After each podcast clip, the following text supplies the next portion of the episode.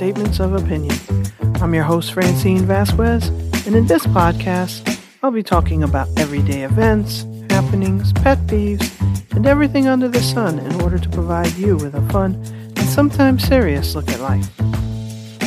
In this episode, I thought I would talk about something that has been all over the place lately. If you have Netflix, you know about it. And that is Squid Game. Now, as a warning, there are going to be tons and tons of spoilers. This is a spoiler alert. I am going to talk about everything that happens in Squid Games, okay? So I'm not holding back. So if you haven't seen it yet and you don't want to hear about it, this is not the episode you should be listening to. As I'm warning you now, there's going to be a total spoiler, including all the twists and surprises and the finale. So I'm going to get into it. So if you don't want to know Squid Game, don't listen. But I highly recommend that you go watch it. Okay, so Squid Game. Squid Game is a TV a limited series on Netflix, and it is basically about um, Koreans who are down on their luck, heavily in debt, millions and billions of won in debt, and so they basically end up signing a contract to play a series of games, a series of six games where if they win all six games, then they're going to get millions and millions of won. No, I think it's billion. I think it's like 45 billion won. So that's a lot. but the players don't actually know what happens if they lose. I don't even think any of them think to ask this uh, before they sign up for the first game. So, uh, you know, it just kind of the story starts off the first episode following a few key characters who um, don't have a lot of money and are down on their luck. The the, main character is Giwon. Gion. I, I don't know how to say his name. Yeah, I think it's Gyun. I think I'm saying that right. Gyun. Sung Gyun is the main character. It follows him you know, he is a gambleaholic. He's addicted to gambling. He spends all of his money on that, his mother's money on that. He has a daughter that he doesn't really take care of, like he can't afford to take care of because he always is gambling. And he's about to lose her permanently because she's about to move with her stepfather and her mom to the United States. So that's his kind of catalyst to go. Plus, his mom is going through some medical issues and he needs money for that. And that's kind of how he ends up getting into the game. Then there are a few other characters. I can't remember when they introduced them into the game, but I don't want to get too into it. This isn't really a recap of each episode, um, so I don't want to get detailed into it, but another key cast member is Cho Sang Woo, and that's a guy that Yoon kind of grew up with and is always talking about and kind of, you know, is always um, putting him up as like he kind of went to the Harvard of um, schools in Korea, uh, Seoul National University. And then there are some others like Kang Se Byuk. She's a, a a North Korean defector, and then Oil Nam is the old man who decides to play the game, and there's Soo who also plays the game, and there's Ali, and then there's Han Min Yo who is kind of like the crazy lady, and there's a few other characters, but those are the main ones. So anyway, the first game is Red Light Green Light, and I don't know if you've ever played this. It's I didn't realize that it was like an international thing that everybody knows what it is. But basically, one person kind of hides their eyes and says green light and you run up to that person and you're supposed to kind of try and either touch them or pass a line before they turn around and say red light and then they look. If they see you still moving after they've said red light, then you're out. And in this game, you're eliminated. So they're all playing this game. She says red light in this big giant mechanical thing. It's really freaky and creepy. And she turns around and somebody moves and bam, gets shot in the head. Then somebody else moves, bam, gets shot in the head. Then everybody starts realizing, oh my gosh, eliminated means you're killing me. So then there's a big run for the doors, and of course, all of those people get killed. And so that's how the first game goes, where basically half the people end up dead. So, anyway, the thing that I was thinking about is this is crazy. Who signs up for a game like that? Let me back up because because obviously people who are desperate for money signed up for a game, but they didn't know it at the time. But here's where the crazy thing is. They're able to if if the majority decides, if the majority agrees, they can end this game. And the majority doesn't decide to end the game, although a lot of people, actually half of the people decided to keep playing after finding out that elimination mean, meant death. Crazy. I can't even I don't know why they would be okay with that. But anyway, they go away with the um, caveat that they can come back. If a majority comes back, they can start the game over again. And that's what happens. Like 93% of the people come back knowing that they're going to die if they lose a game. And this is what happens in each episode. There's a new game and they keep getting killed. And it's crazy and it gets worse and worse and it's more inventive and more inventive and i'm like how could you possibly say yeah i'd rather take my chances dying than dealing with debt i mean hasn't anybody in this game ever heard of bankruptcy like that's a real thing right don't they have that in korea now i don't know i don't you know maybe that's more strict maybe they you know, it's too hard to do it. Maybe it's more devastating. I don't understand. But I feel like that would have been better than saying, yeah, I think I want to go and, you know, roll the dice and maybe I'll die. But hey, maybe I'll win billions of won, you know? I mean, kind of like, guys, look at your track record. You're in debt because it hasn't really worked out for you.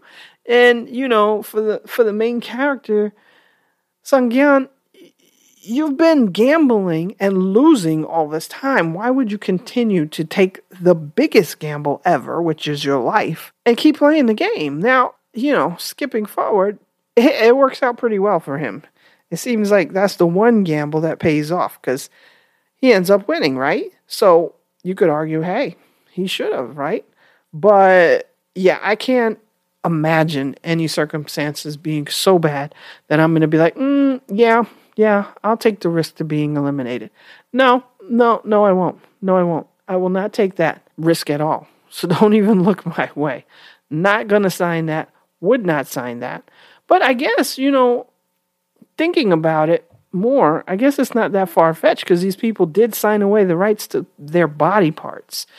You know, signing a contract that stated that if they didn't pay, then they'd lose their kidney or their eye or things like that. I mean, I don't know. I guess if you're signing away your body, signing away your life isn't that much different anyway. So I don't know. I also wonder, you know, the the main the person that that's behind all the scenes is the old man and nobody knows that, right? Until the very end how depraved, how wicked, how how I don't even know what to say. To play a game, not to, to create a game that ends in the death of hundreds of people per game and per cycle. And at one point, you see when the there's a police officer who kind of sneaks in, and when you see that, he gets into the records room, and this game's been going on for years and years and years. That's thousands of people, thousands and thousands of people who are dead. Nobody misses them. There isn't some, you know, uh, uh, alarm in in the cities and towns. People aren't filing missing person links because some of these people are not, you know, it's not like they're they're all homeless and they're all, you know, degenerates and stuff. Some of these people are wealthy. Some of these people not wealthy obviously because they need the money. But they're not all complete throwaways and rejects. Somebody's going to miss these people. And I can't imagine that hundreds and thousands of people can just disappear. So so that's crazy. The other thing that they never addressed in in the first season is the red-shaped people. You know, all the people who are wearing the circles and the squares and the triangles. Where did they come from? How did you recruit them? We see how they recruited the players. But how did they recruit them?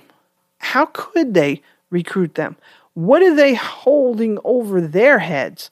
Or how much money are they paying them to get them to be indifferent to human suffering? Because that's what has to happen in order for them to be able to do that job. They have to be indifferent because they're picking up the bodies and they're they're shooting people when they lose the game, and people are begging and pleading and crying, and they're unmoved and they're not swayed at all. They're also incinerating the bodies. There's a few of them that are even stealing uh, body parts for the black market. But how is it that they're able to be that indifferent and participate in that? So that's that's my question how long has the game been going? Where did the VIPs come from, and how did they find out about it?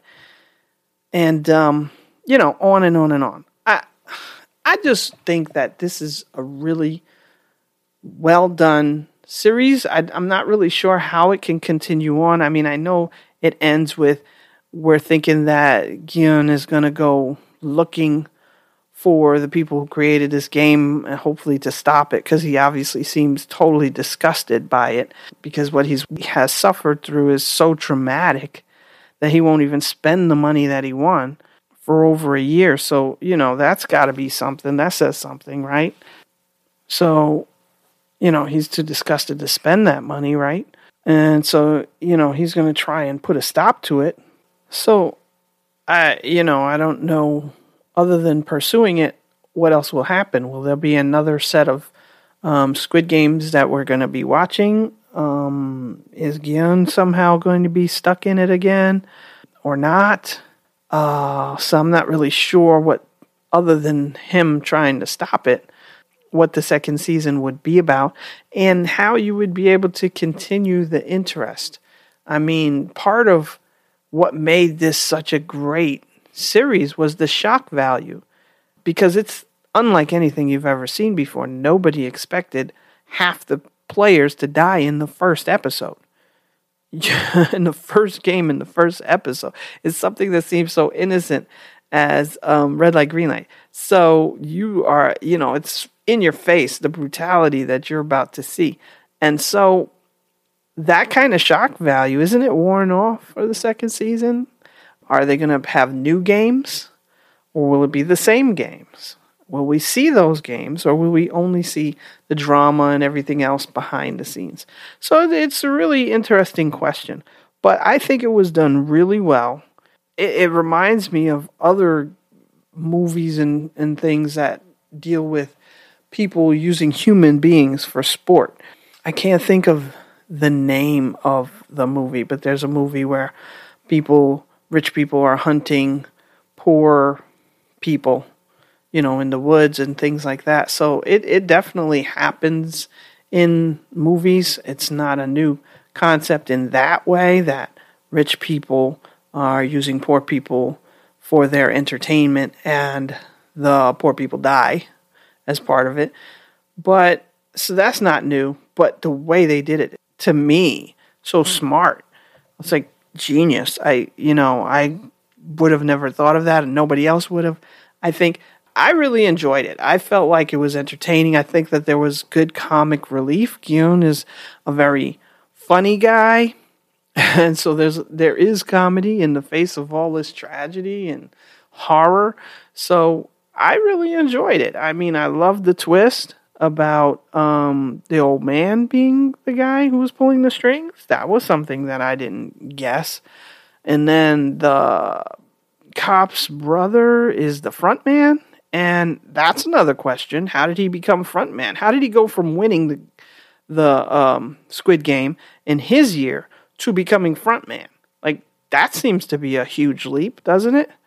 Uh, was he so good at beating everybody else, so ruthless? Was he kind of like Sang-woo that that he was just killing everybody and anybody without abandon? And so they were like, "Hey, you'd be a great frontman." Uh, you know, how did that happen? How did they need a new front man? So you know, I actually also don't think that his brother is dead. I think he shot him in the shoulder on purpose, knowing he would fall into the water and have a chance at survival.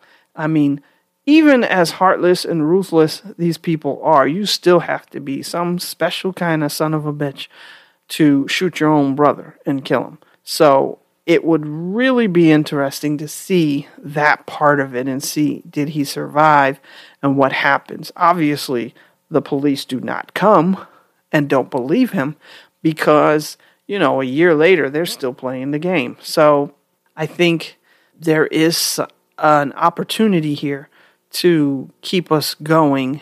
And um, so I, I hope that they'll be able to write a good script and come back and, and give us more of the same. But let me know if you've seen Squid Game. Let me know how you feel. Do you enjoy it? Did you enjoy it? Is it too too bloody for you? You know, you're too squeamish, or was it like, oh yeah, that was great. That was great. Great fun and entertainment. Let me know in the comments. Thank you for listening. Make sure you subscribe so you don't miss any new content. And I'll talk to you next